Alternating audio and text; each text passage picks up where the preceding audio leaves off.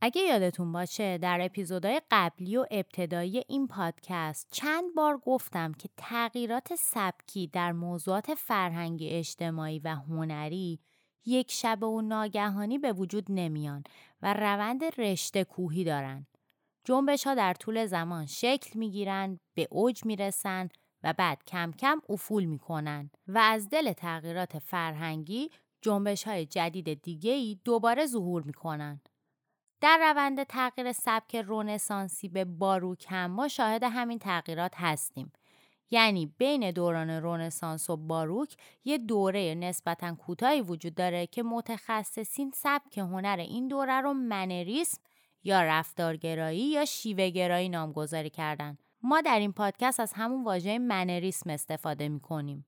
منریسم جنبشی بود که از نیمه اول قرن 16 هم تا اوایل قرن 17 هم در اروپا و به خصوص ایتالیا رواج پیدا کرد. این جنبش تحت تاثیر کمالگرایی رایج در رونسانس که نمونه بارزش رو در آثار داوینچی، میکلانج و رافائل شاهد بودیم شروع شد و تبدیل شد به یک سبک بسیار تخیلی و پیچیده و اغراق‌آمیز.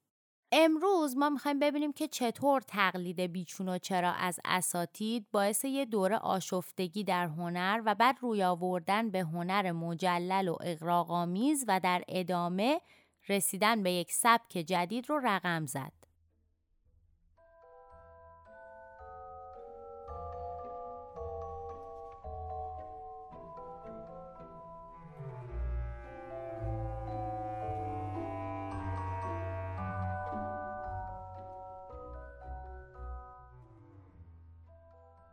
سلام. من شبنم آریا هستم و اینجا کماکان کندارت یا همون کنسرو هنره و ما قراره از لابلای تابلوها، مجسمه ها، ساختمون ها و بقیه آثار هنری با زیباترین و خلاقانه ترین وجوه انسانی روبرو بشیم و ازشون لذت ببریم. پس با من همراه باشید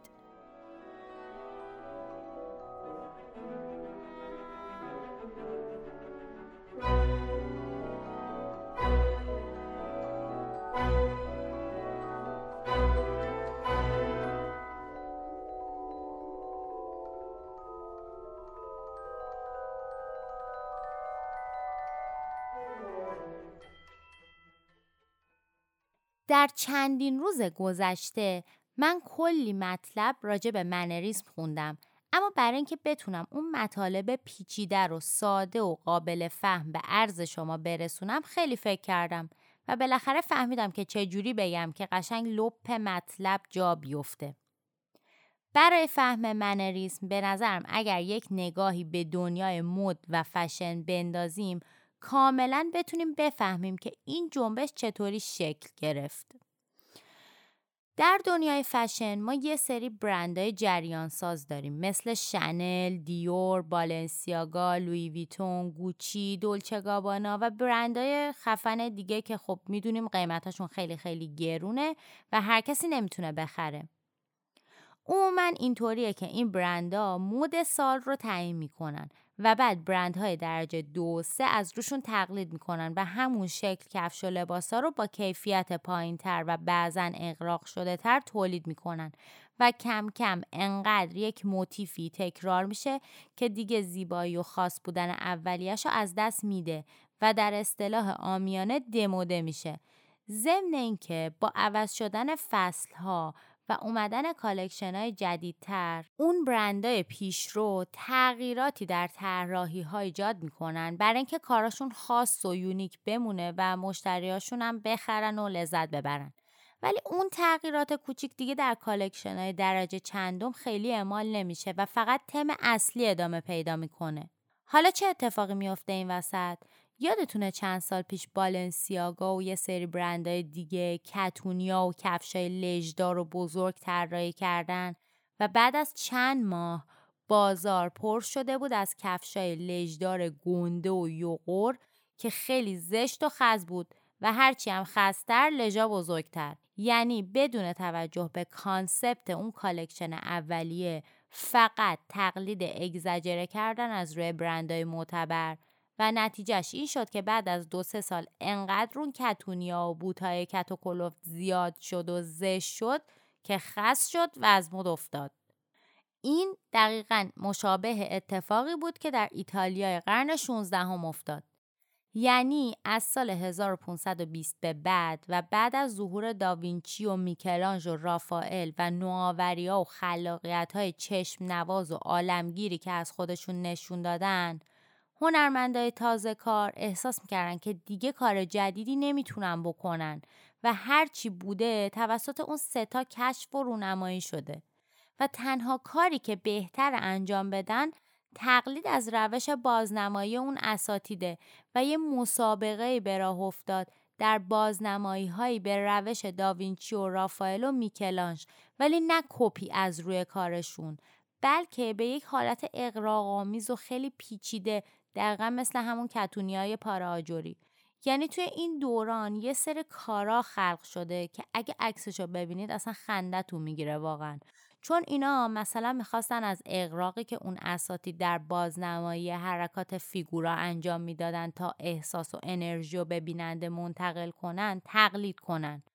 یادتونه توی مدرسه آتن رافائل یا داوری نهایی میکلانج راجبش گفتم فیگورها اقراقامیز طراحی شدن که وقتی از دور بهشون نگاه می‌کنیم بتونیم حرکت و انرژیشون رو درک کنیم. حالا اینا هم مثلا می‌خواستن اقراقامیز کار کنن ولی اولا یه جاهایی که خب اصلا احتیاج به اقراق نبود. دومی که اون اساتید وقتی اقراق می‌کردن این کاره بودن. و بلد بودن چی کار کنن. تناسبات رو به هم نمی‌زدن یا اگر تناسبات رو به هم می‌زدن به منظور این کار رو می‌کردن و انقدر با دقت و استادانه اقراق می‌کردن که شما در نگاه اول متوجه نمی‌شدید که دقیقا چی کار کردن. مثل کاری که میکلانش تو طراحی مجسمه داوود انجام داد یعنی چون می‌خواست تو ارتفاع نصبش کنه اومد بالا تنش رو یه ذره اقراقامیز کرد که تناسبات وقتی از پایین نگاه می‌کنیم تناسباتش حفظ بشه. ولی شما وقتی اینا از پایین نگاه می‌کنیم متوجهش نمیشی یعنی انقدر استاد بوده.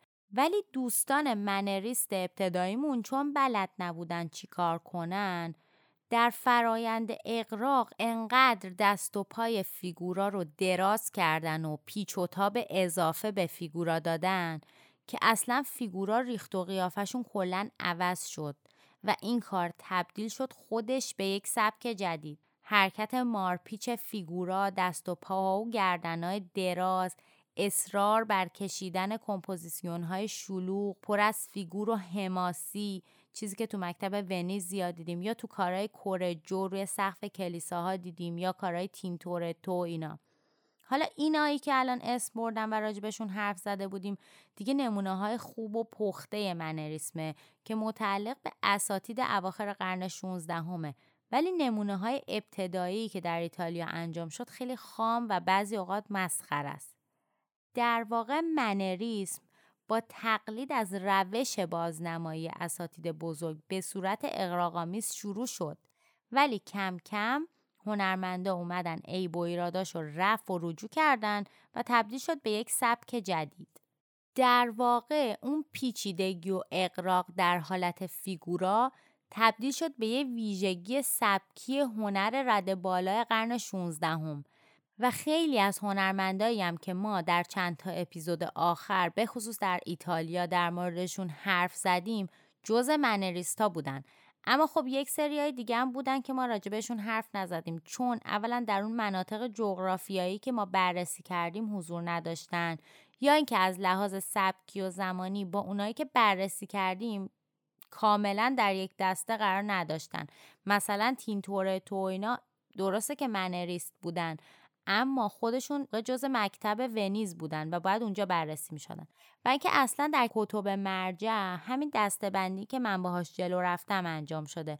برای اینکه بشه مثلا هنرمندی مثل کورجو رو از رقیب منریستش پارمجیانینو که امروز قرار راجبش حرف بزنیم تشخیص بدیم. خب با این توضیحاتی که دادم احتمالا دیگه متوجه شدید که قرار اول راجع به کی حرف بزنیم. پس بریم که شروع کنیم.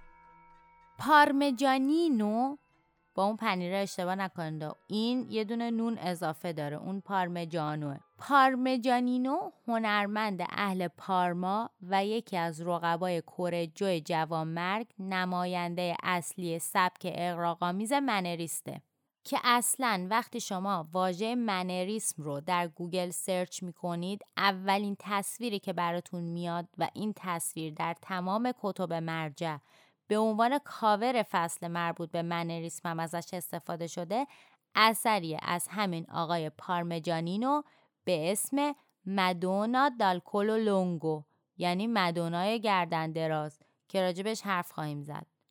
با اینکه آقای پارمجانینو هم در دهه سی زندگی و در جوانی از دنیا رفت اما سبکی که ارائه داد تا چندین سال مورد توجه هنرمندای دیگه قرار گرفت. و روی فضای هنری سالهای بعد به خصوص در ایتالیا تاثیر گذاشت. اون از اصول هنر رونسانس که وفاداری به طبیعت بود فاصله گرفت تا بتونه احساس عدم اطمینان معنوی رو که یکی از نتایج رونسانس و سکولار شدن جامعه بود رو نشون بده. پارمجانینو هنرمند توانایی بود که به خاطر ضرب قلموهای آزادانش طرحهای تزئینی زیباش و بازنمایی های ظریفش از ناهماهنگی فضا با فیگورای انسانی مورد توجه قرار گرفت. اون به خصوص در اواخر عمر کوتاهش به جادو جنبل و علم شیمی علاقه من شده بود و این علاقه رو میشه تو کاراش هم دید. اینطوری که مثلا منبع نور انگار نامشخصه و معلوم نیست که فضا از کجا روشن شده. انگار خود سوژه ها دارن نور ساطع می‌کنن. یه نکته مهم دیگه در مورد پارمجانینو اینه که یکی از اولین نقاش های ایتالیایی بود که به printmaking و یا etching etching همون حکاکی روی صفحه مس روی آورد و همون آزادی و رهایی که در ضرب قلماش داشت تو حکاکیاش هم دیده میشه جیرولامو فرانچسکو ماریو ماتزولا ملقب به پارمجانینو به معنی کوچولوی پارما یا little one of Parma اوایل سال 1503 میلادی در شهر پارمای ایتالیا به دنیا آمد.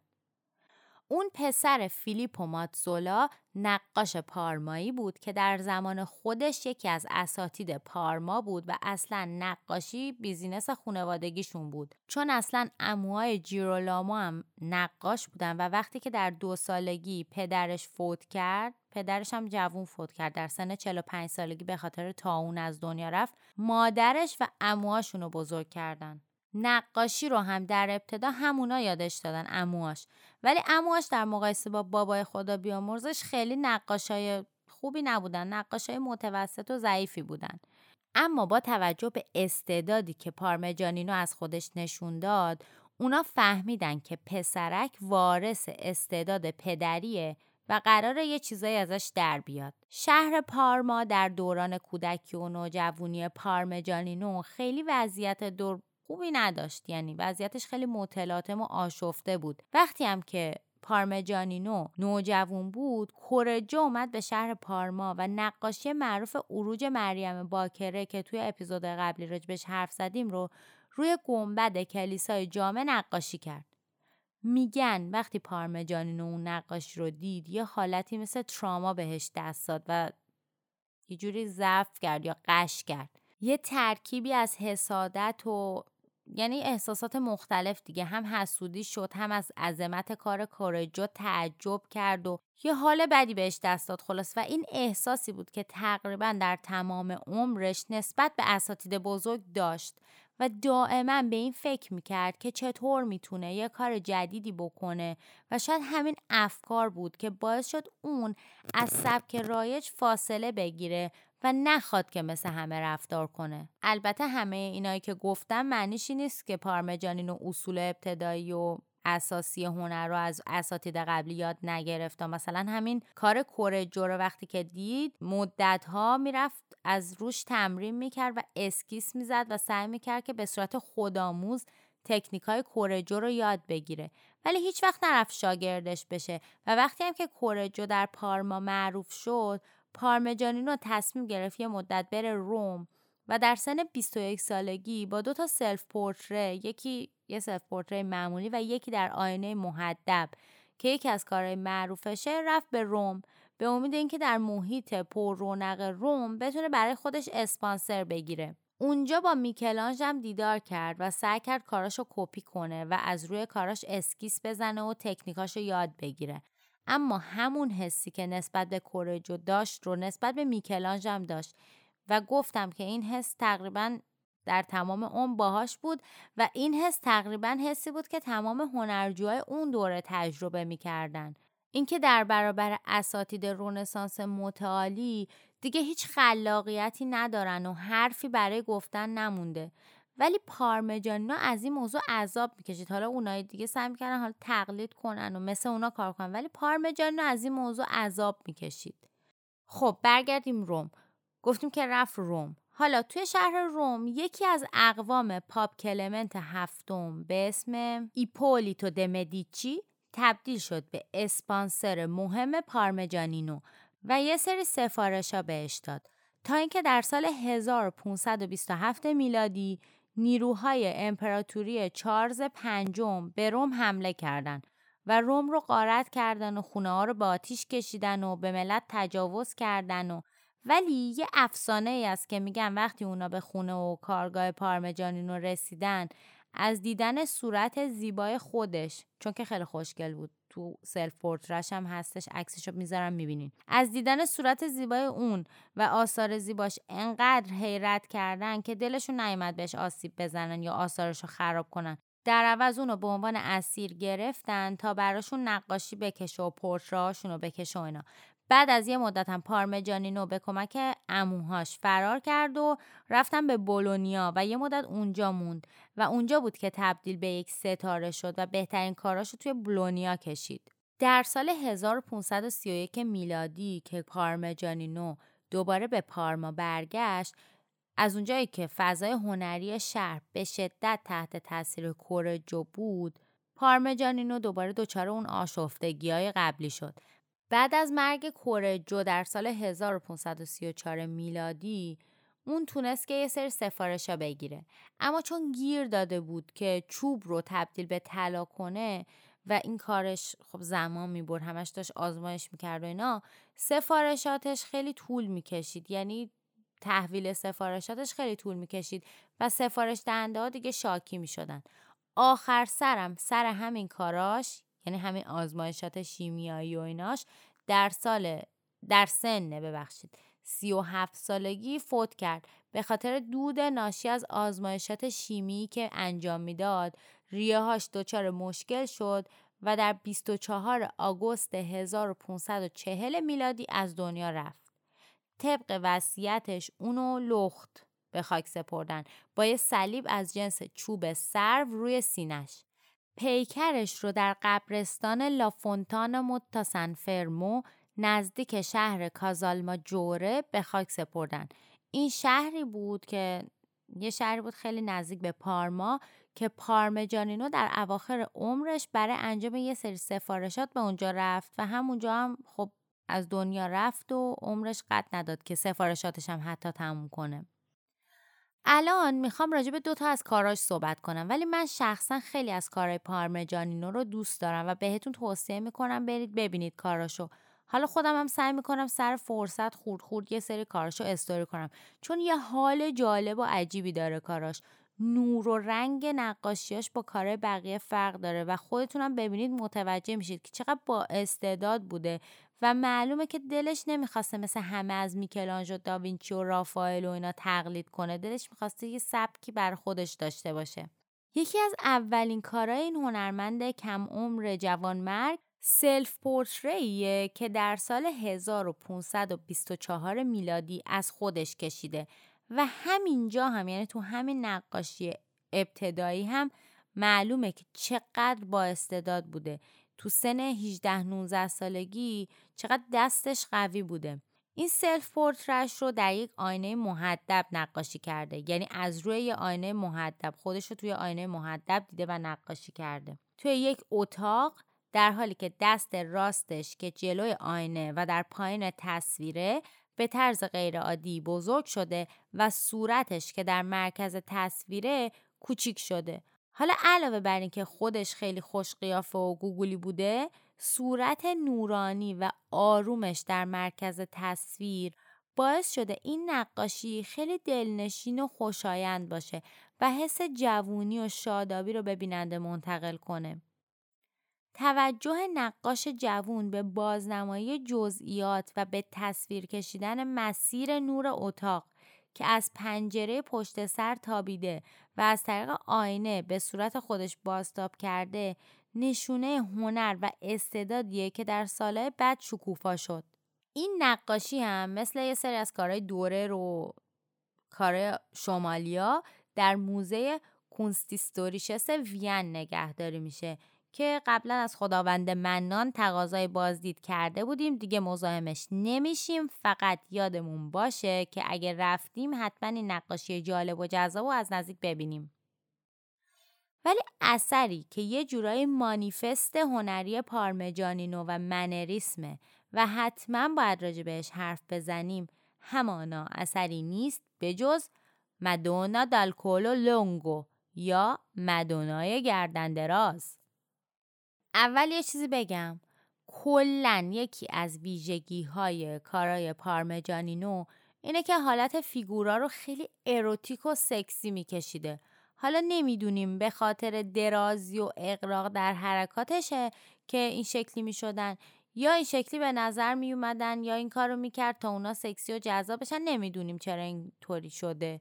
یعنی نمی‌دونیم که هدفش سکسی نشون دادن فیگورا بوده که دراز میکشیده یا چون دراز میکشیده فیگورا سکسی می‌شدن. وای اینو نمی‌دونیم خب؟ اما خب اینطوری بوده. توی همین نقاشی مدونای گردن درازم ما مریم و عیسی رو در وسط نقاشی می‌بینیم در حالی که جفتشون بسیار قد بلندن و گردن و دست و پای جفتشون هم خیلی بلند و درازه. مریم با اشوه خاصی فرزندش رو روی پاش خوابونده و یه سری فرشته هم در سمت چپ تصویر و کنار مریم وایستادن که اونا هم بسیار اروتیک بازنمایی شدن.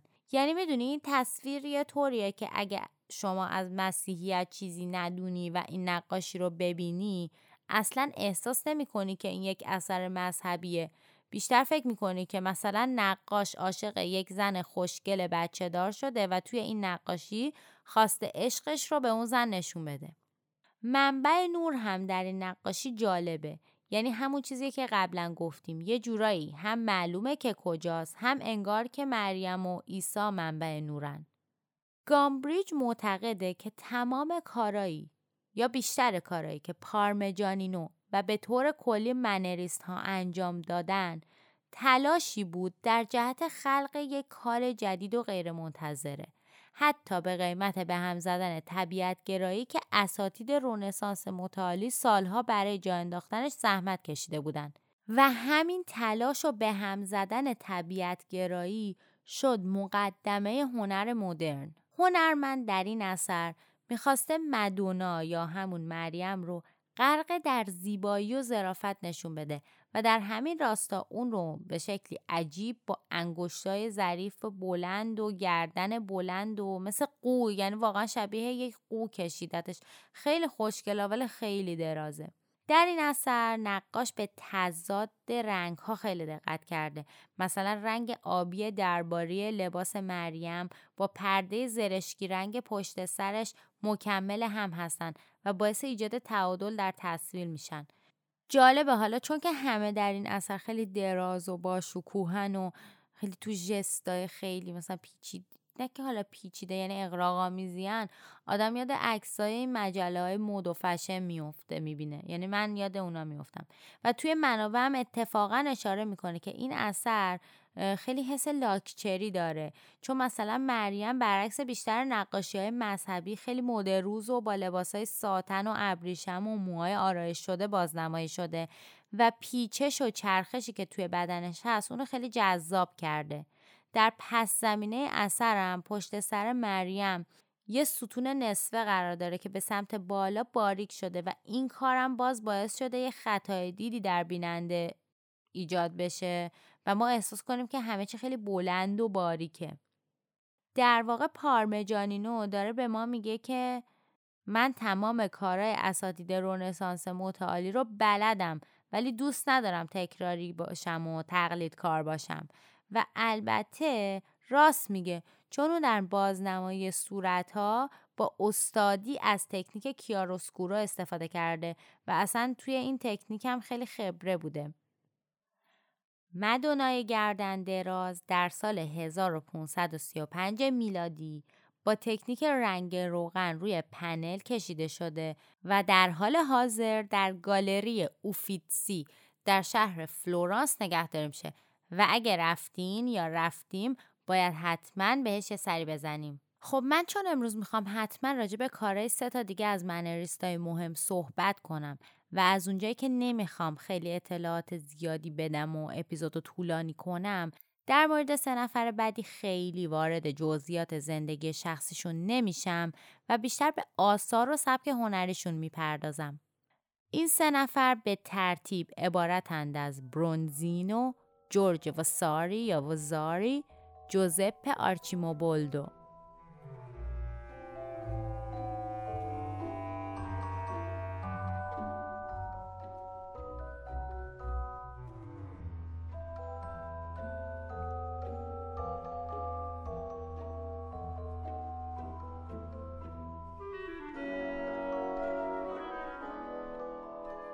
آنیولو دی کوزیمو دی ماریانو توری ملقب به برونزینو در سال 1503 میلادی در شهر مونتیچلو از توابع فلورانس به دنیا آمد.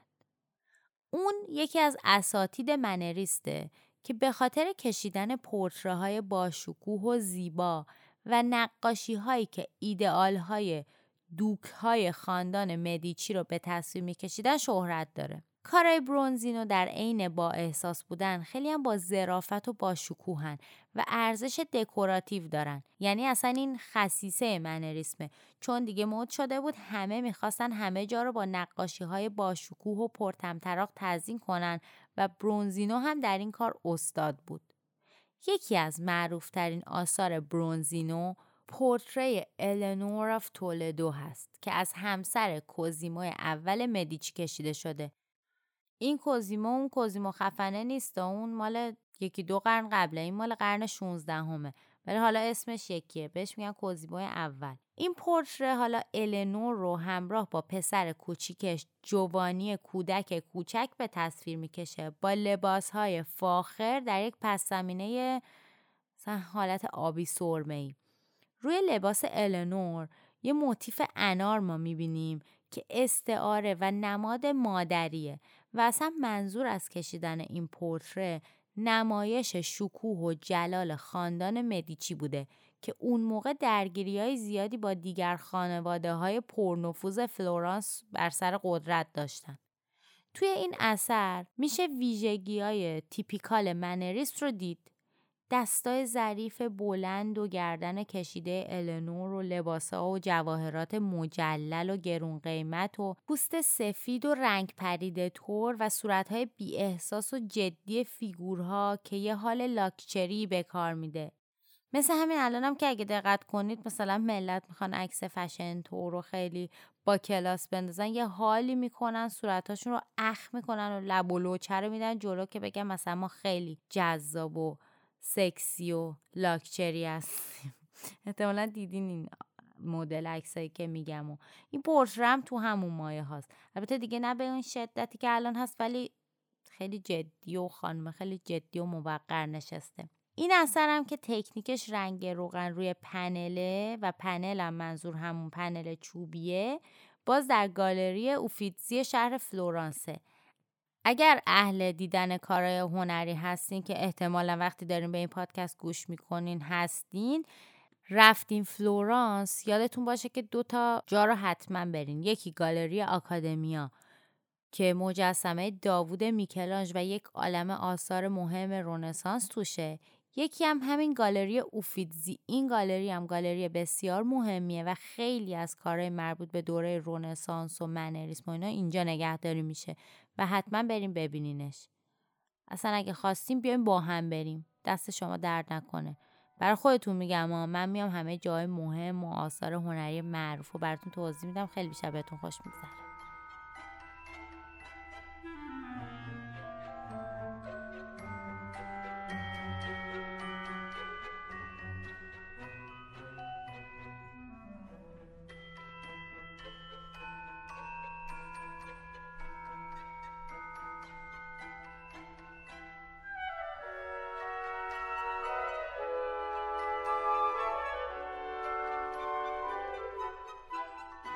نفر بعدی که امروز می‌خوایم راجبش حرف بزنیم جورجو دی آنتونیو وزاری یا انگلیسیش واساریه که در سال 1511 میلادی در شهر آرتزو ایتالیا متولد شد.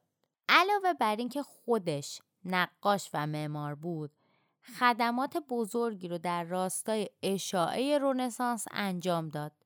اما نه با کارهای هنریش، بلکه با نوشتن یک کتاب به اسم زندگی برجسته ترین نقاشان، مجسم سازان و معماران که اولین بار در سال 1550 میلادی منتشر شد و بیشتر اطلاعاتی که ما در مورد هنرمندای اون دوره داریم به لطف تحقیقات و نوشته های وازاری در این کتابه.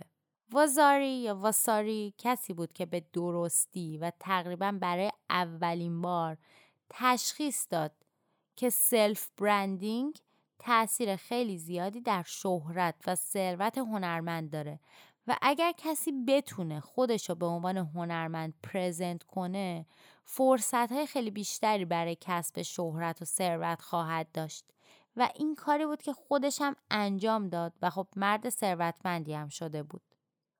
شهرت هنری واساری به خاطر پورترهاشه هایی که با رنگای پاستلی و خونسایی که داشتن یه حالت انسانی و دلسوزانه رو القا می‌کردن و معمولا هم دور برشون یه سری سمبولا و نشونه هایی بود که پیام هایی رو به بیننده می‌دادن. از آثار مهم جورج وزاری میشه به پورتری که از لورنزو د مدیچی کشیده اشاره کرد. البته واساری سالها بعد از مرگ لورنزو این اثر رو کشیده و سعی کرده با الهام از پورتره‌هایی که در زمان حیات لورنزو کبیر ازش کشیدن بکشه. چون می‌دونیم که هنرمندای بزرگی پورتری لورنزو رو کشیدن. از جمله وروکیو، بوتیچلی، داوینچی ولی واساری لورنزو رو نشسته. در یک اتاقی که به نظر میاد کتابخونه است. چون پشت سرش سری کتاب با گلدون و اینا هستش یه سری قفسه طور هستش نقاشی کرده و در یه حالت متفکر و آروم و جدی و با استفاده از رنگای نود یه حالت اسرارآمیز و با ابهتی به فیگور لورنزو داده. پشت سرش روی گلدون یا یه چیزی شبیه پارچ که روی کتابخونه قرار داره این جمله نوشته شده. ظرفی برای تمام فضایل که اشاره به با فضیلت بودن لورنزو داره. یه سری اشکال شبه مانندم دوروبرش هستن که در واقع می‌خواد بگه این آدم مرده ولی نمرده یعنی به خاطر دستاورداش زنده است. طبق سنت منریسمم لباس های لورنزو ساده اما در این حال فاخره با رنگ آبی مخصوص اشراف و سراسینایی از جنس پوست داره و دستا و انگشتا و صورتش هم بسیار لاغر و کشیده بازنمایی شده. پورتری لورنزو د مدیچی واساری هم که با تکنیک تمپرا یا همون زرد تخم مرغ روی چوب کشیده شده در گالری اوفیتزی فلورانس باز نگهداری میشه.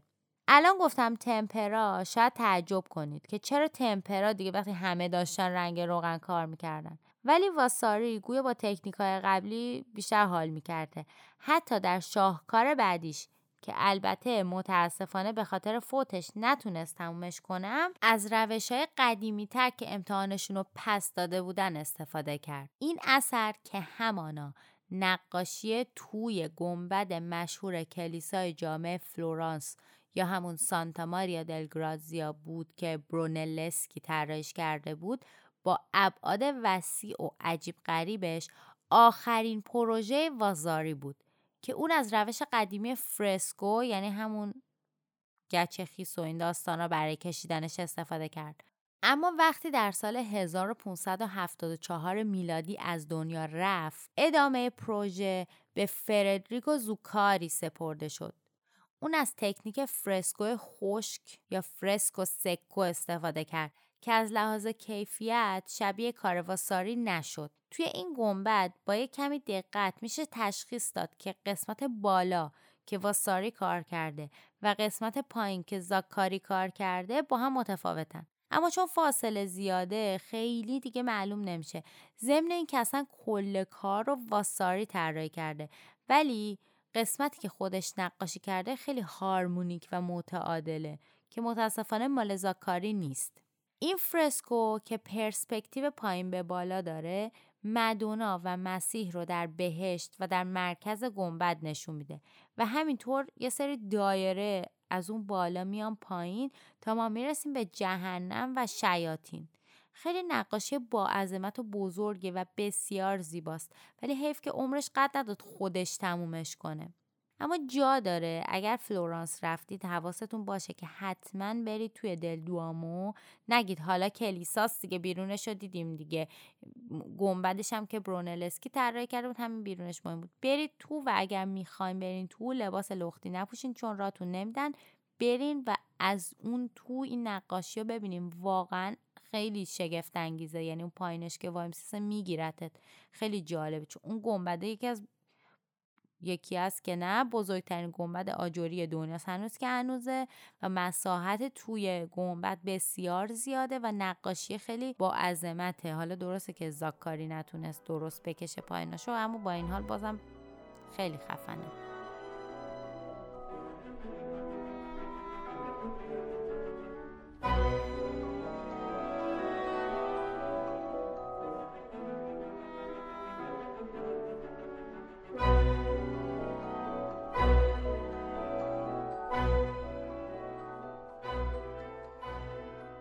آخرین هنرمندی که امروز می‌خوایم راجبش حرف بزنیم جوزپ آرچیمبولدو هنرمند میلانی خلاقیه که بنده شخصا عاشق کاراشم چون خیلی خیلی کارهای بامزه ای داره.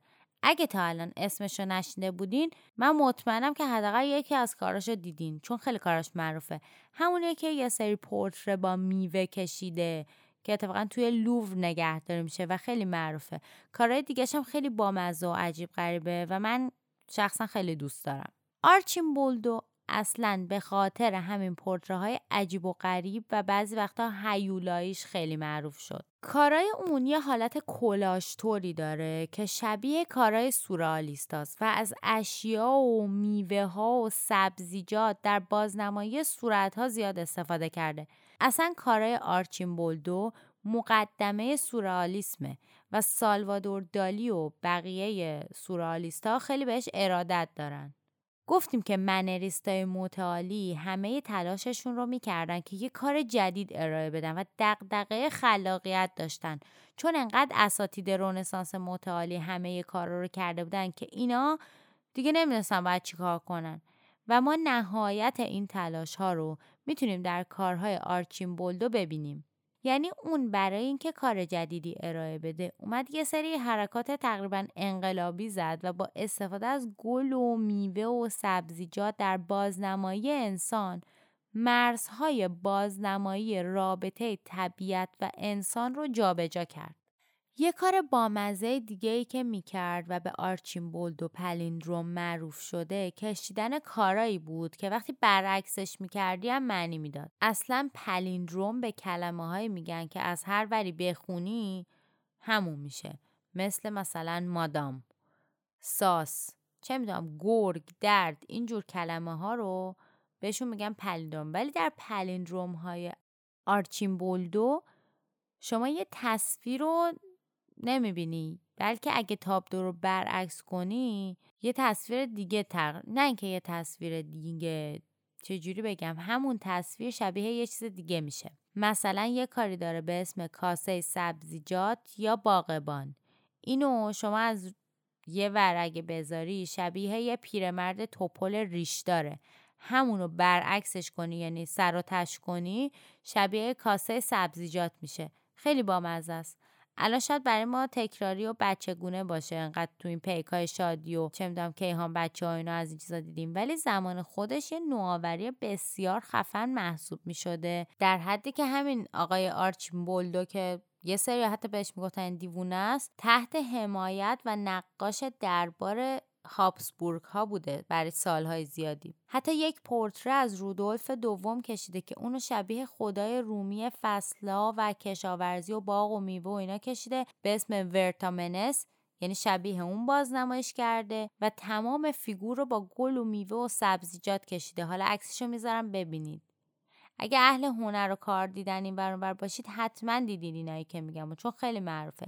ولی معروف ترین و شناخته شده ترین کارش همون کار چهار فصلشه که توی لووره که چهار تا پورتره رو به نشونه چهار فصل و هر کدوم رو با علمانهای مربوط به همون فصل کشیده. بهار یک زن خندانه که تمام صورتش با گل به جای دماغش قنچه زنبق گذاشته گوشش گل لاله است پوست صورتش شکوفه های سفید و صورتی موهاش گلای رنگیه و لباسش هم گیاه های سبز رنگه تابستون یه مرد جوونه که با میوه های رنگی رنگی کشیده شده و لبخند می‌زنه. پاییز با میوه های پاییزی و شاخه های خشک به شکل یک مرد میان سال و زمستون رو به شکل یک پیرمرد یعنی پیرمرد با درخت خشک و یه دونه قارچ باد کرده به جای دهنش کشیده. البته نسخه اصلی این اثر یعنی نسخه اولیش بهار و پاییزش گم شده یا از بین رفته. اما امپراتور ماکسیمیلیان دوم از این کار خیلی خوشش اومده بود یه نسخه دیگه هم ازش سفارش داد و بنابراین امروز هر چهار تا فصل که بین سالهای 1563 میلادی تا 1573 میلادی کشیده شدن توی لوفر هستن و خیلی هم جالب و بامزه و خوشگلن و ایشالله که همتون برین از نزدیک ببینیدش.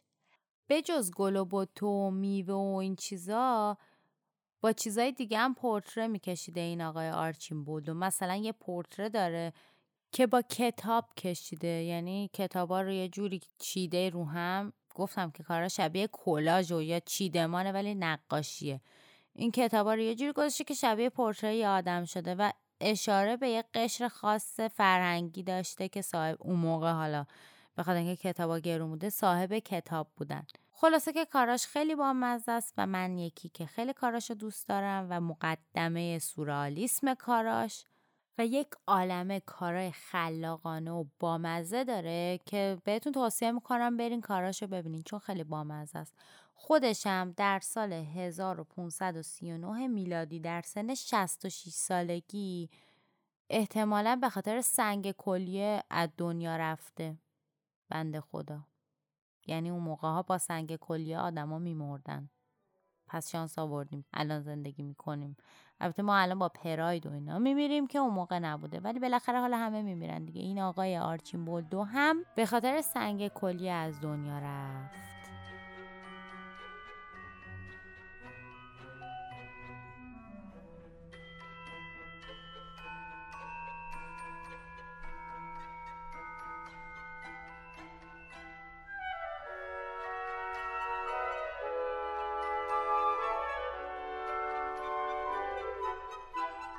خب اپیزود 18 هم همینجا به پایان می‌رسه. امروز ما راجع به منریسم و منریست های مهم صحبت کردیم. البته باید اینم اشاره کنم بهش که ما قبلا راجع به یه سری از منریست های دیگه صحبت کردیم که اونها چون توی مکاتب دیگه هم دسته بندی می شدن ما اونجا بررسیشون کردیم. مثل ورونس، تیتزیانو، تینتورتو. اگر تو منابع نگاه کنین اونها هم جز منریست ها حساب میشن. یه نکته دیگه که می‌خوام بگم اینه که اگه تو منابع نگاه کنین می‌بینین که یه سری آدما هستن که مثل الگرکو تو فصل منریسم راجبشون توضیح داده شده که ما هیچی نگفتیم امروز راجبشون. اولا بخاطر اینکه دیگه واقعا وقتی بیشتر از سه چهار نفر میشن اسما همه قاطی می‌کنن. دوم که من می‌خوام یک اپیزود کلا راجب هنر اسپانیا در دوره رونسانس درست کنم و الگرکو رو همونجا توضیح میدم. یه نکته دیگه هم که باید بگم اینه که تو بعضی منابع کاراواجو رو تو منریسم آوردن. یعنی تو فصل منریسم کاراواجو رو هم توضیح دادن. اما تو منابع معتبرتر کاراواجو رو تو سبک باروک توضیح دادم و اصلا بیشتر کارش به سمت باروک میره. به خاطر همین من کاراواجو هم دیگه تو باروک توضیح میدم. دو تا هم هنرمند زن داریم که برای اولین بار در رونسانس توی این دوره ما این یعنی هنرمندان شناخته شده زن داریم که یک اپیزود رو کلا به اونها اختصاص دادم هفته دیگه. و دیگه این اپیزود دوتا هنرمند زن و هنر اسپانیا رو که بگیم دیگه ما پرونده رونسانس رو خواهیم بست و میریم سراغ باروک. موسیقی که در این اپیزود شنیدید یکی از قطعات باله The Nutcracker اثر پیترو ایلیچ چایکوفسکی آهنگساز روس هست. این باله The Nutcracker یه داستانش در واقع. یه داستانی مربوط یه داستان تخیلی مربوط به کریسمسه و اسم این قطعه ای که من انتخاب کردم از این باله هست Dance of the Sugar Plum Fairy. شوگر پلام فری هم یکی از این پریای توی این داستانه که این قسمت مربوط به رقص اونه و چون که ما توی این قسمت راجب منریست ها صحبت کردیم و گفتیم که آثارشون تخیلی بود دست و پاها رو دراز میکشیدن. کارهای آرچیمبولدو رو دیدیم که خیلی تخیلی و بامزه و سورئال بود. به نظر من این موزیک خیلی بهش میومد قطعه کاملش رو در انتهای اپیزود طبق معمول می‌ذارم می‌تونین گوش کنین. کل باله‌ش هم توی یوتیوب هست. خیلی باحال است. می‌تونین ببینین. خیلی قشنگه. نظری انتقادی پیشنهادی هرچی داشتین برامون بنویسین. ما رو به دوستاتون معرفی کنین تا هفته بعد به پیج اینستاگرام ما سر بزنین. عکس آثاری که در موردش حرف زدیم و اونجا می‌تونین ببینین. و طبق معمولم مراقب خودتون و قشنگیاتون باشین. خدا حافظ